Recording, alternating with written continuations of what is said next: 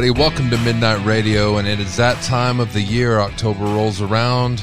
We're in the last few days of September. We're entering October, and it's time to go over some paranormal stories in the news. These aren't just any paranormal stories, these are paranormal stories that have been verified. Let me give you an example. We're going to go over a story about a woman arrested, a teacher arrested on satanic ritual child abuse in a school with teenagers. This really happened. Can you guess what state? Have a family cleared of the death of their child in an exorcism killing. There's a haunted doll that returns to a Houston family after being thrown out multiple times. We have video of this. We have a semi truck in Oklahoma the last few days that had a wreck and it spilled out a load of dildos and lube. Is this a true story? Well, we have video of it. Or do we? Did 79 people die in a bridge collapse while watching a clown stunt of geese pulling a clown in a tub on May 2nd, 1845 in Yarmouth, England? Did this really happen? We're going to go over that. We're going to go over the top stories of this week, and we're going to close out. We're going to start by closing out some of the top stories of last week. Got some updates for you on our website, midnightrad.io. We have an article up there. It's more of a report. You would not believe the number of female rapists that are out there now. The female rapist number soar. This report doesn't include teachers involved in pedophilia. Female teachers in Texas apparently have a problem with that. I'll give you the number real quick, and we're going to go over some of the women on the wall of shame at midnightrad.io. 25,066 males were raped by females in the year 2020. I've been told that this number has doubled since the pandemic. This came out before the pandemic, and as soon as those new numbers come out, we're going to update that article. We're going to go over that tonight. But before we do all of that, we're going to go over some updates for some of the articles we had last week. If you'd like to call in, make a comment or question about any of these stories we're going over today, the phone number to do that is 325 261 0892. Again, the number is 325 261 0892. Leave us a comment or question up to three minutes. We'll play it on the next show. I'd also like to tell you that next week, planning on having a guest, and we're going to go along with the theme of paranormal as we enter this Halloween season. Got a, if you go to our website, midnightrad.io, and there's a link to our YouTube on there. You're going to, and there's also a link for documentaries up at the top. We have a documentary coming out October the 15th. It's called The Soul Collector. It's a story based on a book by Joni Mayhan. You have a paranormal investigator that goes to an investigation, and let's just say all hell breaks loose when she goes home. We interviewed her, we researched the story. We have a German exorcist that help us verify things. And you're not going to want to miss that. If you go to if you go to YouTube, you can put a hashtag midnight radio. You can find us on there. You can subscribe. And we're going to premiere this live on there October 15th at 7 p.m. Check our website for details or any updates on that. Last week we told you the story about Catherine Hay, 23 from Castle Rock, Colorado. We asked you if you had any information about this to contact the local police. Her last known location was in Granite on on Sunday. We have an update for this. She was found dead in Chaffee County on Wednesday. She had last been seen around 9 a.m. in the Meadows neighborhood of Castle Rock, and her last known location was in Granite. The Littleton Police Department said Wednesday afternoon she was found dead, and the investigators do not suspect foul play. The department did not say where she was found and said there was no threat to the public. And at the bottom of this article, if you or someone you know is struggling with mental health, you can dial 9888. That's 988 for the Suicide and Crisis Lifeline 24 7. And that was on their article. Let me tell you if you ha- are struggling with mental health, you can dial 1 800 The Help 24 hours a day, seven days a week. That is 1 800 The Help. Another story that we covered last week was a school shooter up for parole. These articles from our show last week's on midnightrad.io, the things I'm going over tonight. All of these stories will be available for you there. Midnightrad.io. They'll be available tomorrow. School shooter up for parole. Michael Carneal, 1997, Paducah, Kentucky, is a school shooting perpetrator. He was up for parole. He was a high school freshman when he gunned down three girls at school. Due to Kentucky law, since he was a juvenile at the time of his murders, he's up for parole after 25 years. He gets one shot, I believe. He said he still heard voices that tell him to do bad things. I have a video. Play it for you right now. You know, the seven person parole board was unanimous. Michael Carneal will serve out the rest of his life sentence with no more chances for parole. The night before, I was not sleeping well. I just had a lot of thoughts of like, you know, what could happen, and I had a lot on my mind. Missy Jenkins Smith watched and waited as the parole board deliberated Monday. 25 years earlier, on December 1st, 1997, her classmate Michael Carneal shot her and seven other students at Heath High School in West Paducah. Three students died Nicole Hadley, Jessica James, and Kayce Steger. Smith was frightened by the prospect of Carneal's release. If he were to get out, he could come to, you know, my driveway and watch us if he wanted to, or he could go to my son's football game. Carneal was 14 at the time of the shooting. Last week, at the age of 39, he addressed the parole board. Mr. Carneal, when was the last time that uh, you heard one of these voices that told you to do something harmful? A couple days ago. And do you recall what that voice told you to do? Jump off the stairs, jump down the stairs. On Monday, when the board announced its decision, Carneal said little. Um, it is the decision of the parole board today to allow you to serve out the remainder of your sentence. Thank you, sir. Yes, ma'am. The decision was a relief for Smith. I kind of think that he really didn't want to get out. That's what it seemed like because he was so unprepared. And she's grateful the board did not give Carneal a future chance for parole. So now I can not focus on having to worry about interactions with him or anything else that that controlled me on December the 1st by him and his decision, but focus on what I can use this wheelchair for as an example to help others it was a one shot deal. Parole denied. Ed Kemper, the serial killer, is soon up for parole again. We'll cover that story for you. If you don't know who he is, Google Ed Kemper. That'll really run a chill down your spine. Another story we covered. Got your update right now. 14 year old Lyric Woods and 18 year old Devin Clark were found shot to death in western Orange County, North Carolina. After going missing over the weekend, parents want answers. We got some answers now. A vigil will be held to honor the life of one of two teenagers found murdered along a wooded trail in Orange County. The bodies of 18 year old Devin Clark and 14 year old Lyric Woods were found over the weekend. Police have identified a person of interest, but have yet to make an arrest. Elaina Athans joins us live now with more on this case. Elaina, good afternoon. Yeah, the sheriff, uh, Barbara, telling me there's no new information to report, but that his office is methodically working towards the arrest of that 17 year old suspect. Uh, we did just get in the 911 call that was placed when the bodies were discovered. It's, there's a there's a power there's a like a an, there's an access to like where the power company cut a road in, Uh-huh.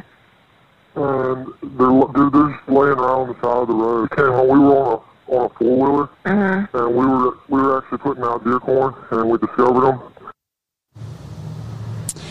The victims were found with what appeared to be gunshot wounds. The slain teens are going to be honored tonight at two separate events. Lyric Woods played volleyball on a travel league and just started ninth grade at Cedar Ridge High School when she was killed. A home volleyball game tonight against Person High will be played in her memory. Around that same time, family and friends of Devin Clark will be gathering in Yanceyville. There will be a vigil. The 18 year old's mom is asking people to bring candles. A balloon release will follow, and they'll be using his favorite colors, blue and black. The community is offering support to both families right now in another way. Donations flowing in for online fundraisers to pay for funeral expenses. Uh, I checked the accounts about an hour ago. The one for Woods exceeding its goal and raising more than $23,000. The fundraiser for Clark doubling its goal and bringing in more than 24 grand. We know both families are desperate to learn who is responsible for these murders and they want justice. Uh, the Orange County District Attorney's Office says they do not know yet uh, if they're going to be charging this teen as an adult. They're going to wait until there's an arrest to make that call. We're live in Orange County. Elaina Athans, ABC 11 Eyewitness News. Again, the suspect is 17 years old. He's a minor, so they're not releasing his name. So, what do you guys think about this? What do you guys think about this? 17 years old. He's around the same age as the victims. I think he knew them. It was a male and a female that were shot. Are we assuming that this suspect is a male? Maybe it was a three way love triangle. I don't know. I'd like to know what you think about the stories we're covering tonight. We're going to go into the second half here.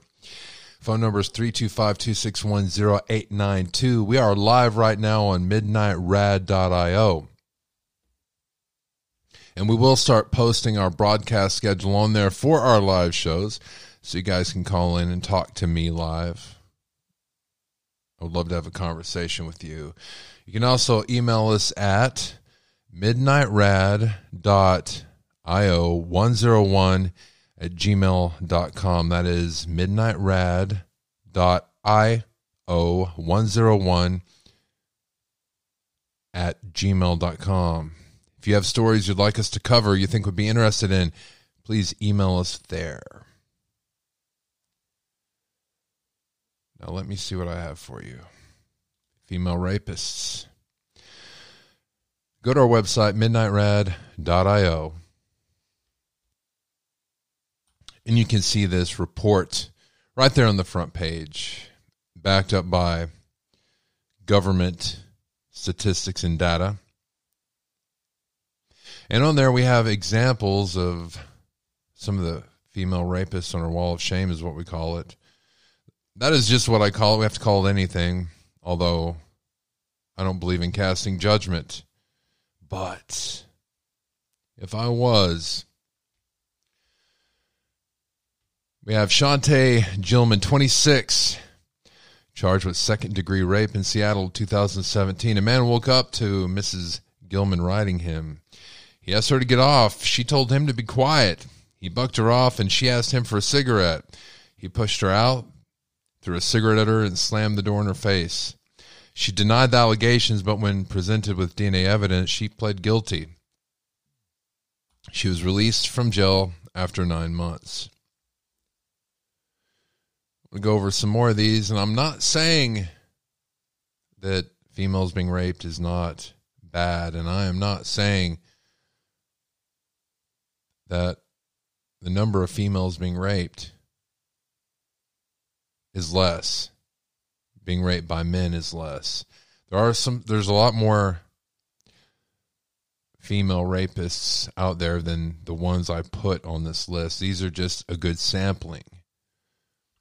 There were a lot of teachers in school, which is really a story unto itself, but you can just Google that and see about seven te- female teachers going down a month on that. I didn't put any of those on here. This is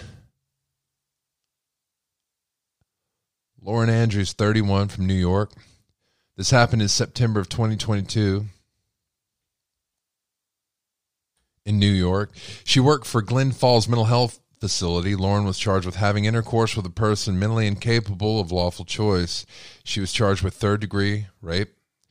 Incident allegedly happened in June of 2022. She was assistant coordinator at the facility at the time.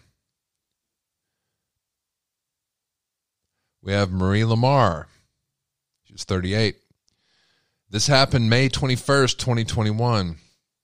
Intoxicated, broke into the house of an elderly man and performed oral sex on him. She moved to take an insertion position and fell off into the floor, which completely woke up the elder gent, sending him into hysterics when he realized the toothless woman wasn't his wife. He ran to the next room to confess to his wife, and the police were called. She threatened the wife, said she would kick her in the face and break out her teeth. The police got there just in time. This is from the UK. This happened in Grand Union Central Canal, right next to there. Her name is Claire Marsh. She was 18 at the time. This happened in the year 2000. She was among a gang of 10 boys and two girls when she helped lure a tipsy woman into a park. She helped hold her down and yelled chilling taunts as a woman was raped and then thrown in the canal. She was sentenced to seven years in juvenile detention. I did a little investigation on Claire Marsh. Her mother was a martial artist, and Claire herself seemed to be some kind of boxer. She had a she had a blog once she got out of juvie about boxing. Her blog didn't last long, although you you can see it. Look up Claire Marsh blog. We have Leshtina Marie Smith. She was 17. This happened in September 2017. She lived in Saginaw, Michigan. She no longer lives there. She does have a heavily she does have a heavy social media presence to this day. But back in 2017 in old Saginaw, she held a knife to her 19 year old date's neck and forced him to have oral and vaginal intercourse with her. She pled no contest, received probation, and 25 years on the sex registry. Rumor is she had recording she had recorded parts of the assault on her phone, but the 19-year-old who she assaulted wrote a letter to the court stating it wasn't really rape. That's when she got a plea deal. That's why she only received she pled no contest, received probation, 25 years on the sex registry. Brittany Carter, 23. This happened January the 17th. January, excuse me, January the 28th, 2017 in Findlay, Ohio. Brittany performed oral sex on the member of a cab driver while her boyfriend held a knife to his neck and robbed him. She was convicted and served four years. She was on bail for drug charges at the time of the rape. He got considerably more time for that. They gave her a deal if she turned on her boyfriend, which she did. Again, all these stories are up on our website, midnightrad.io. We have Rebecca Chandler, 22, and Raven Larrabee, 20. This happened in 2011. Now, this pair was accused but not charged or convicted. Again, the male recanted his story, even though there was physical evidence, and there's video of this on the link to our website. They were accused of meeting an 18 year old man online, and they met him at Gaia.com, where there is a dating portion of that website. They met an 18 year old man online, enticing him to their apartment in Milwaukee, Wisconsin for sex and satanic worship. They tied him up, had sex with him, and cut him over 300 times. The girls readily admitted quickly in that he asked to go, but his request was denied until he escaped. The there was a dog there that somehow got cut and was taken from the apartment of these two girls. These girls were not convicted, they were only accused. But I do have video of them on the website,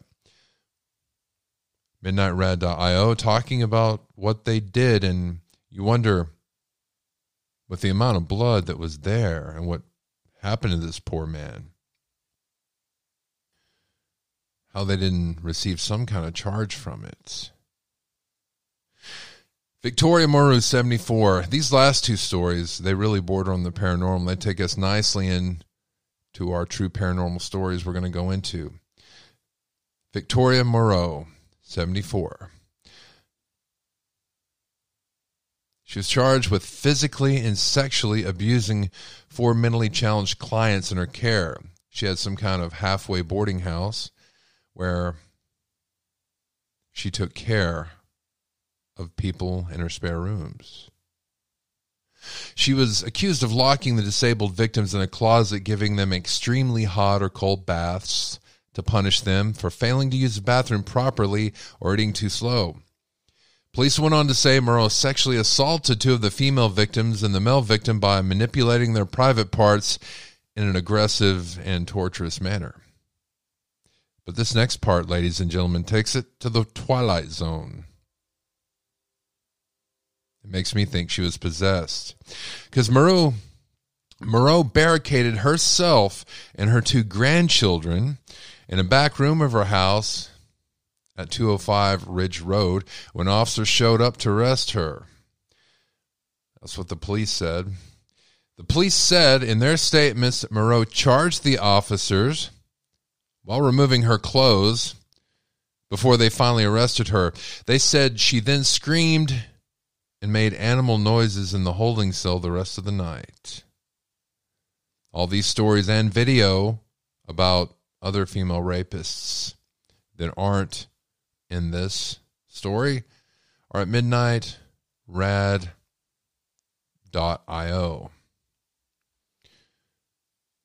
You're probably going to want to check that out. Now,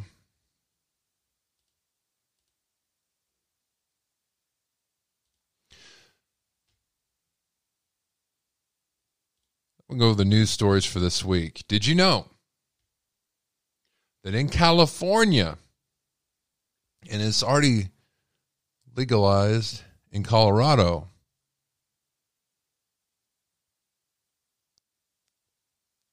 I mean, I think it's Washington State. Here, I'll be back on the flip side of this audio.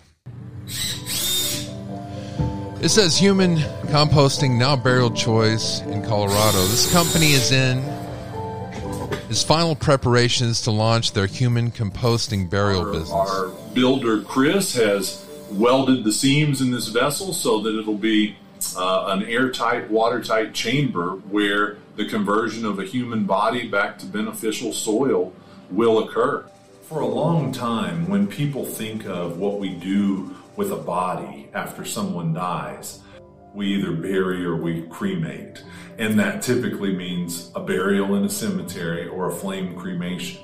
And there are some really exciting ecological options that are evolving because we're realizing that if we bury, we're running out of space.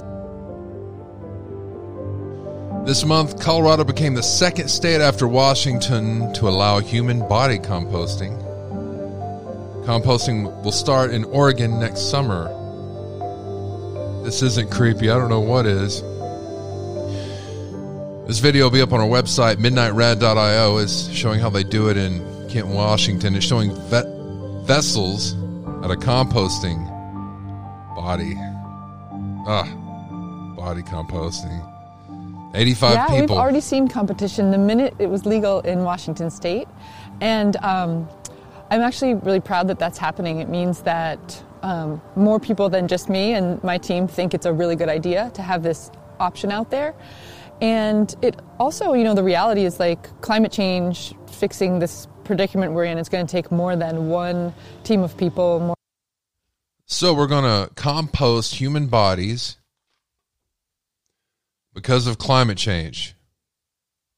I swear, climate change can be blamed on anything, can't it? Some people do. Composting bodies, I believe, is a horrible idea. Absolutely horrible idea. It's very dehumanizing. It's saying you're worth nothing. Of course, the Bible does say that from the dust man came, and to the dust he shall return. more than one company, so it's really good to have others out there doing the work. They say it takes between a month and a year to compost a human body. They mix it with straw and wood chips, and microbes within the body do the rest. You know, I always joke that I hope I expire on trash day if that's just easier for my family. Being returned to, you know, where it all started seems like a good place to be. And, you know, If that's easier for your family, why don't you just prepay for your burial? Or, I don't know, make sure you have a will. If it works for the garden, I, I'm certain it should work for me. I'd rather be doing that than, you know, spend eternity in a field that is being, you know, constantly watered, constantly mowed. My dream with human composting is that it would become the default, like cremation is right now in the U.S. That um, that most of us would choose to return to the earth that way.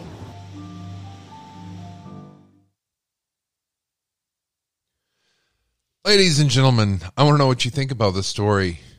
Go ahead and call 325 261 0892. Wow. Leave me a comment or question up to three minutes. Ah. Another sad story that happened this week. And it is bizarre. A 12 year old Texas girl and her father were taken to the hospital for gunshot wounds late Tuesday night in an incident that revealed an alleged murder pact. The Parker County Sheriff's Office said that they were called to residence in Weatherford, Texas for reports of a shooting, finding the wounded 12 year old lying in the street on top of a handgun and the 38 year old dad in the family's home. Investigators said they believe the girl first shot her father in the abdomen, fled the scene, and then shot herself in the head. Upon further investigation, it was learned the girl had been planning to kill her family and pets and then run away with another girl from Lufkin, Texas, from Texas to Georgia. The other girl, who reportedly did not go through with the plan to murder her own dad, has been charged with criminal conspiracy and the planning of the murder plot. Quote, due to the injuries, the age of the juveniles, and the sensitive case matter, information released regarding this case will be limited, said Sheriff Russ, explaining they would not release family names at this time. It is not known how serious the 12 year old and her father's wounds are, so we do not know. We do not know if they died or not. Let me see if I can find out.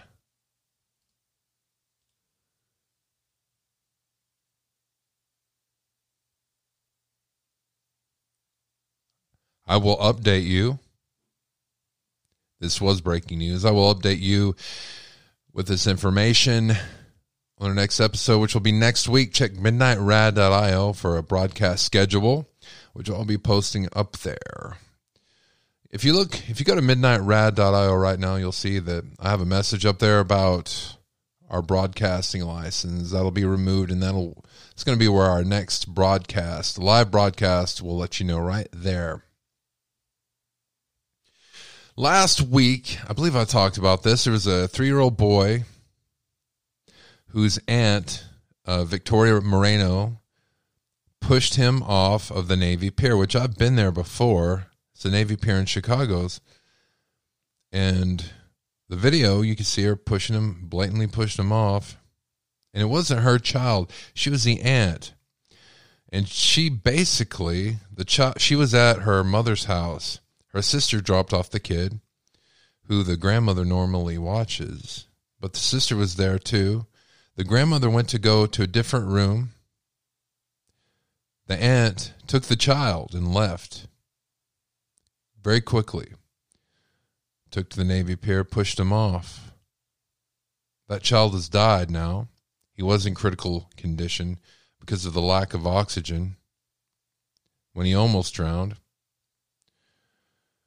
The child was pulled from the water by emergency personnel and transported to hospital in critical critical condition. His name was Josiah Brown. He was pronounced dead at 10:16 a.m. last Sunday. She was arrested less than an hour after the boy was in the water at the scene and charged with first degree attempted murder and aggravated battery of a child. She was denied bail. Defense argued that she had mental health issues and now I'm sure those charges have been upgraded to murder. Talking about paranormal on the bizarre side.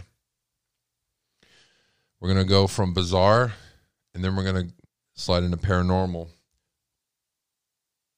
This happened this week. This is story is reported by the Daily Mail because the UK has more accurate headlines, I find, than in the USA. They really do. And one thing I noticed is when I was, I'm a military veteran. If you guys are tuning in for the first time or haven't heard me before, and I was in Iraq and we couldn't get any accurate news from the United States at all about anything that happened, but we could listen to the BBC, which we could get over there because I guess they had translators somewhere over there, you know, that sent the signal and boosted it over to the Middle East.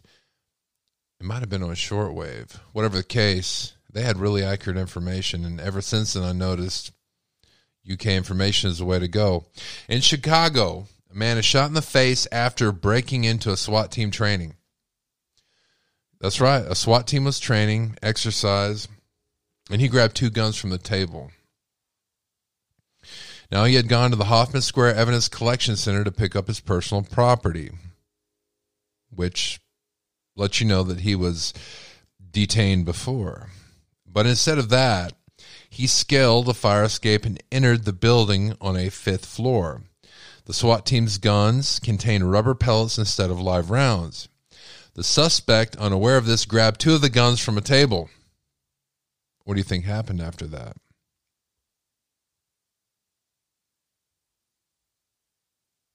I'll tell you. The guns didn't contain live rounds. Instead, they'd been switched out for rubber pellets. He grabbed two of the weapons and pointed them at officers who shot him in the face in retaliation. The man is now in the hospital recovering from non life threatening injuries. The man involved has a lengthy criminal history of arrests, according to the Chicago police chief, David Brown. It's unclear whether the officers involved in the SWAT training knew that the guns contained live rounds of rubber pellets. I think it's pretty clear since they shot him in the head and in the face, they knew it was rubber bullets and they knew what that would do. If any of you have ever been shot with rubber bullets, it's non lethal, but it's like being kicked by a mule. So, matter of fact, you can be killed if you're shot in the temple. They shot him in the face. The incident is now under investigation. At a briefing last Monday afternoon, the chief said one officer suffered a twisted ankle in the chaos, but that no one else was injured. Thank goodness for that. That wasn't the case on May 2nd, 1845. 79 people died after the Yarmouth suspension bridge collapsed in England as they watched a circus stunt involving a clown in a bathtub being pulled by four geese. Do you believe this is true or not? Well, according on Snopes, It's true. This story and all the rest of them we're going over will be up on the website, midnightrad.io. Or if you're listening to the podcast of this broadcast, which will be out later, you can see the show notes and click on that. It will take you to these stories.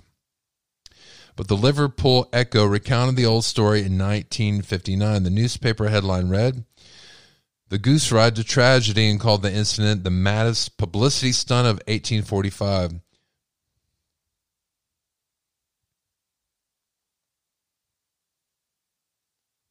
It all happened on a Friday night on the evening of May 2nd, 1845. A crowd gathered to see an act known as Mr. Nelson, who was a clown with William Cook Circus. The stunt, which was promoted on a large flyer, consisted of the clown sitting in a bathtub in the river and being pulled by four geese. One flyer appeared to indicate that Cook would portray the role of the clown. The idea sounded innocent enough. You can see this flyer if you click on the link. The flyer said, Forget it not, come one, come all. A merrier man with the limits of becoming mirth. I never spent an hour's talk withal, Shakespeare. Unfortunately, as the, clown, the clown performed the act with the geese, the Yarmouth suspension bridge collapsed under the immense weight of hundreds of people. Some 400 spectators were reported to have fallen into the water. 79 people died, with 51 of them being children under the age of 14. Here's some of the original report. In the afternoon of Friday, Nelson the Clown at Cook Circus proceeded to perform a feat which was excited, which has excited some attention both in London and the provinces since it was first introduced by the late Mr. Usher. Swimming in a wash tub drawn by four geese. He was to start from the drawbridge on the quay, on the quay, and go to the suspension bridge, which was erected on the site of an ancient ferry near the Bure and opened in April 23rd, 1829. Thousands of spectators were collected to witness this spectacle on the bridge, which has rarely been widened four feet beyond the chains for the accommodation of foot passengers proceeding to and from the railway station, with which the bridge afforded only means of communication except by a ferry was crowded. As the clown approached, all the persons flocked to the side of the bridge, and the effect was to flatten the crown of the bridge so perceptively that it was noticed from the shore. Before any warning could be given, before an alarm could be made, a crack was heard. One after another, rails and chains gave way. The south side of the bridge fell down, hanging nearly perpendicular to the water, and all its occupants, men, women, and children, were precipitated, those in the background being literally pitched over the heads of the foremost ones into the Bure. The effect of the shock on the spectators that lined both sides of the river was electrical. A wild shriek rent the air, but the sufferers were mute. An eyewitness affirms that they shrieked, spoke not, engulfed in the yawning waters. They were heard no more. The wild geese cry of agony was succeeded by the most active efforts to rescue the sufferers. Almost the first saved were between 20 and 30 young girls who were taken to Mr. Franklin's, the Vauxhall Gardens, where every attention that humanity could suggest was shown them. The boatmen exerted themselves with energy and brought many to land, and whilst there were a good many in whom the breath of life was still vivid, the greater number were inanimate corpses. The accident took place about 10 minutes or a quarter after 6 o'clock and before 8. 53 dead bodies have been conveyed to the Norwich Arms public house. Others were taken to the Admiral Collingwood and to the Swan, and many to their own houses. The process of dragging was continued as long as a gleam of light remained, and renewed early in the morning before seven o'clock on Saturday. Ninety bodies had been found and brought to shore. Several acts of gallantry were performed. Two men named Smith and Creek swam about and saved several persons. The son of Mr. Sloman, the bookseller, was one of those immersed in the water, a gallant fellow whose name could be ascertained, who was also one of those who fell from the bridge. Having extricated himself from the sinking throng, took young Sloman under one arm and another child under the other, and succeeded in reaching the shore, saving both. A poor woman who, with her child, was thrown from the bridge, supporting her infant by holding its clothes with her teeth, and thus having her hands at liberty. She prudentially got clear from the sinking bodies and reached the shore in safety. Another poor creature was not so successful. She was found with a child three years old in her arms and firmly grasping another. All were dead. One man in the act of falling snatched at the bridge and grappling it hung fast. A woman got hold of his feet and he told her to move on. She was rescued and he ultimately fell into the stream but was saved. This story will be on his website, midnightrad.io. It's absolutely true. I do not know the fate of his clown.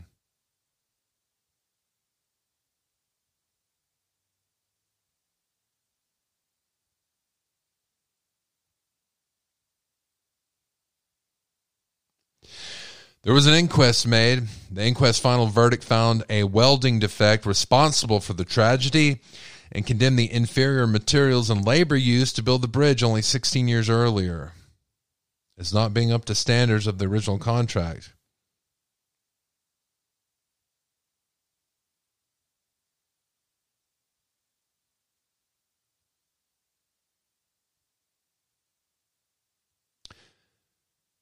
2013, the BBC reported the memorial had been erected to remember the lives that were lost.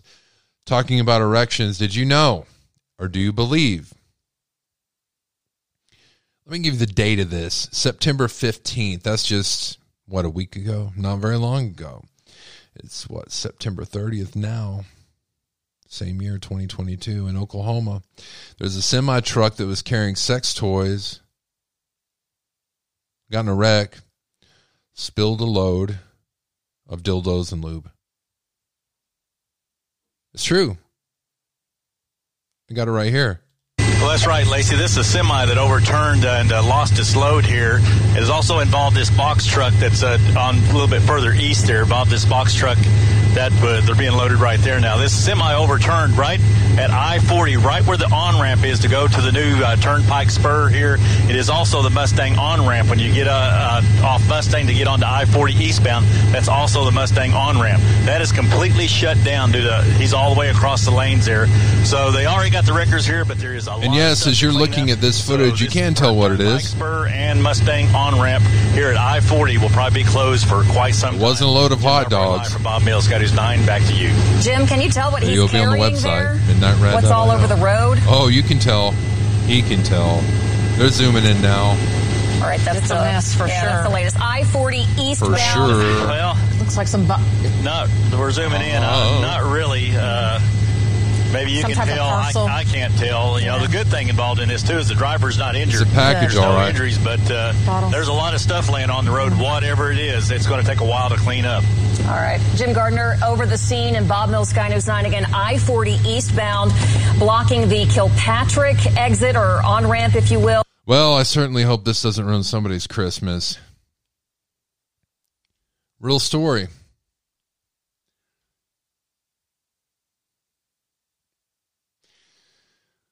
Some digging around was done on Reddit, and it was confirmed with the Highway Patrol of Oklahoma that the semi truck belonged to HDR Transport out of Garden Grove, California. The company confirmed that it was carrying a product that was functioned as a liquid to clean the sex toys. However, they didn't say what else was in there, but you can tell what it is. You can look at this yourself. Several containers strewn all over the road appear to show the font, the front, back, and sides of several boxes of product called Adam and Eve G Spot Touch Sensitive Finger Vibe. Christmas stockings. Oh my. It's a finger Johnson. This story is linked midnightrad.io. If you're listening to the podcast, which you'll get later after this live broadcast, you're listening to on midnightrad.io. You can see the pictures for yourself. Tell us what you think. Somebody's stocking isn't going to quite get stuffed this year, I'm afraid. Oh, someone's been naughty.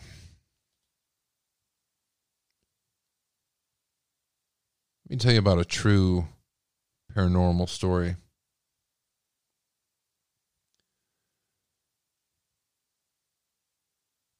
On Christmas of 2013, a Houston area girl was gifted an Elsa doll, and all was well until it wasn't.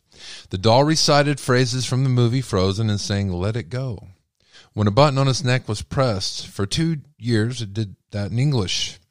Mother Emily Madonna said in 2015 it started doing it alternating between Spanish and English.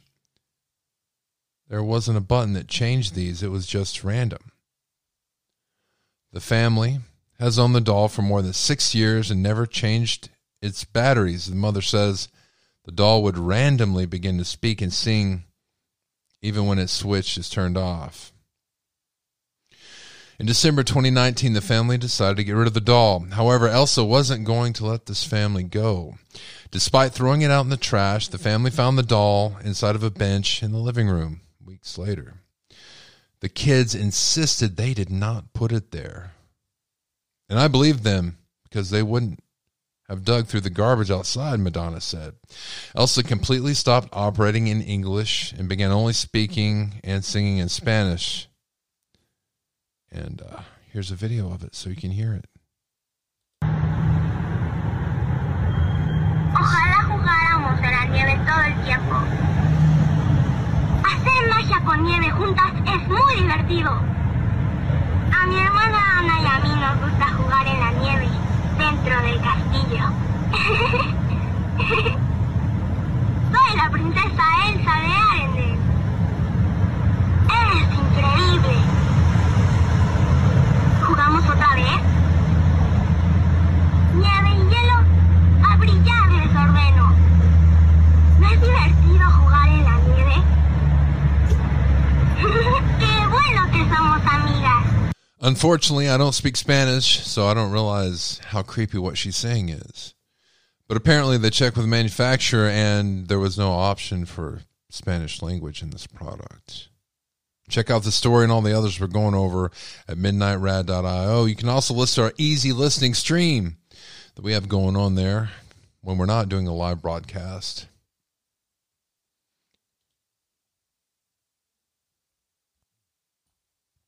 This next true story that I verified personally is called the Kennedy IFE if death.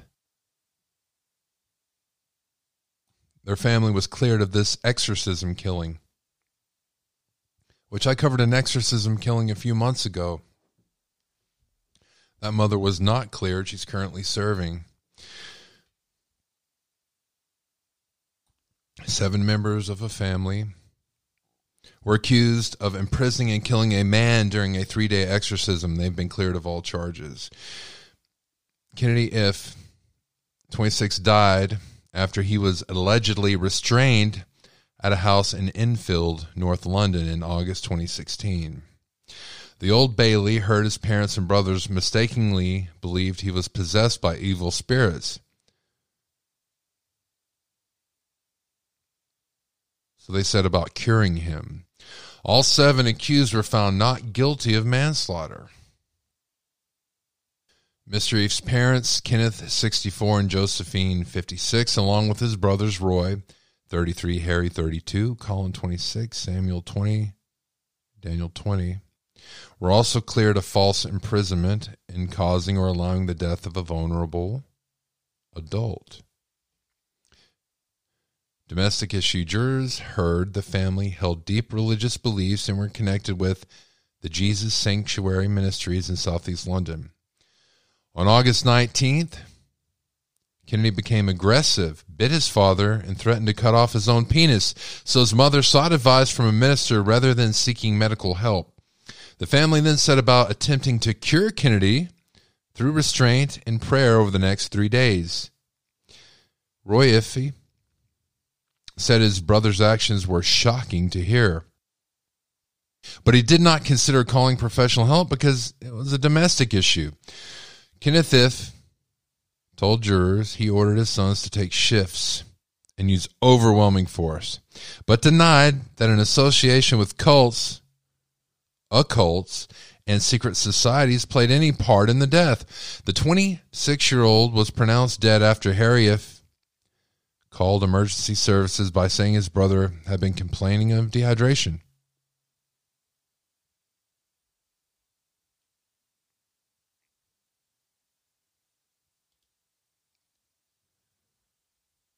Let me see.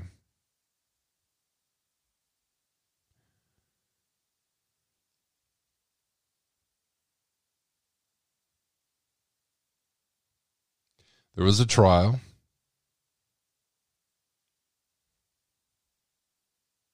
They were cleared.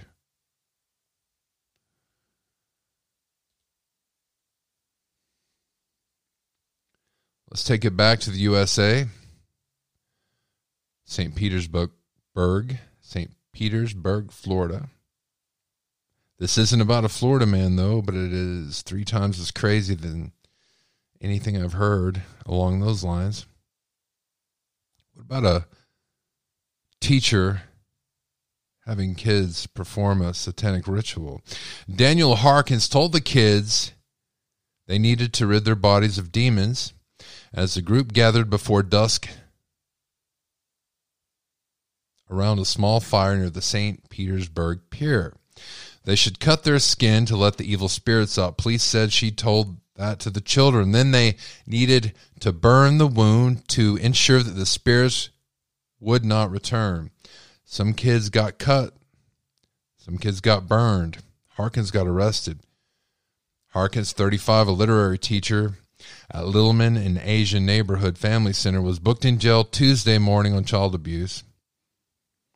In connection with the bizarre ritual, she was held in jail, $55,000 bail. This is not a new story. This was in 2012, if you haven't heard of it. Police said the ritual was attended by seven teenagers, all of Asian ethnic background, whom Harkins had taught a few years ago in her job at the center. At least two were injured, police said. Obviously, it's very strange, said St. Petersburg police spokesman Mike. The motivations for the ritual are very unknown to us. None of the teens told their parents about the incident. Police investigated after one of the teens, a 16 year old boy, sent a text message about the incident to a friend. Now, the friend told the boy's parents, who notified police. In interviews with detectives, the teens were reluctant to talk about the ritual beyond the basic facts of what happened. They did reveal a few things. When Harkins held a lighter to one teen's hand, wind blew the flame out. That prompted her to douse his hand in perfume before setting it on fire. The boy suffered second degree burns. Another teen was cut on the neck with a broken bottle. Harkins used a flame to heat a small key, which he then used to cauterize the wound.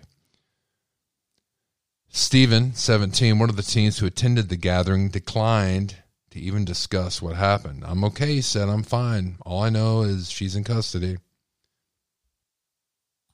She was suspended without pay from her job at the family center where she'd worked for four and a half years. We had no suspicion of any of this, they said. We do everything we know to know our employees. None of the teens was currently taking part in any of the center's programs, Chance said. As a literary specialist, Harkins taught reading and writing skills to the center's clients. Though the motives behind the ritual remain unclear, court records and those who know Harkins offer a few clues. Harkins recently divorced her husband, George. They had two children, a four year old daughter and a three year old son. Records show that Harkins was a defendant in a sexual violence injunction that was dismissed in January. In August, she filed a domestic violence injunction against her husband, which was also dismissed. The divorce was finalized on June the 1st, about a month before Harkins began acting strangely. Lisa Cope Harkins' the next door neighbor for the past four years said the last time she saw her, Harkins had taken an interest in extreme religious beliefs. She was my friend, Cope said. She cried on my shoulder when she and her husband were getting a divorce. Cope didn't know what to make of her neighbor's newfound religious interest. She told me I was okay, Cope said. She said, I don't have any demons. The past few days, she disappeared. Cope picked up her mail. She phoned George Harkins and learned that the couple's children were fine. On Tuesday, she saw the story in the news. I don't know where she got the whole demon idea, she said. Who knows what makes people think those things?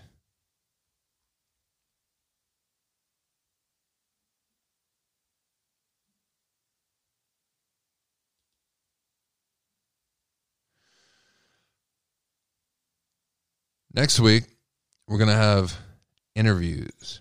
Going to have an interview. I'm going to let you know about it on midnightrad.io. If you have questions, you're going to know who the guest is. I'm going to let you send me questions if you have questions for the person. Keep up with that on midnightrad.io. If you have any comments or questions, I'll be glad to hear from you. The best way to get a hold of me is through calling this phone number, leaving me a message, sending me an email, midnightrad.io 101 at gmail.com. That is midnightrad.io 101 at gmail.com. Go to our website, midnightrad.io. The phone number is 325 261 0892. We're going to start having a broadcast schedule up on our website, midnightrad.io. Until next time, good night, God bless, and stay with us. We'll keep you informed here at Midnight Radio.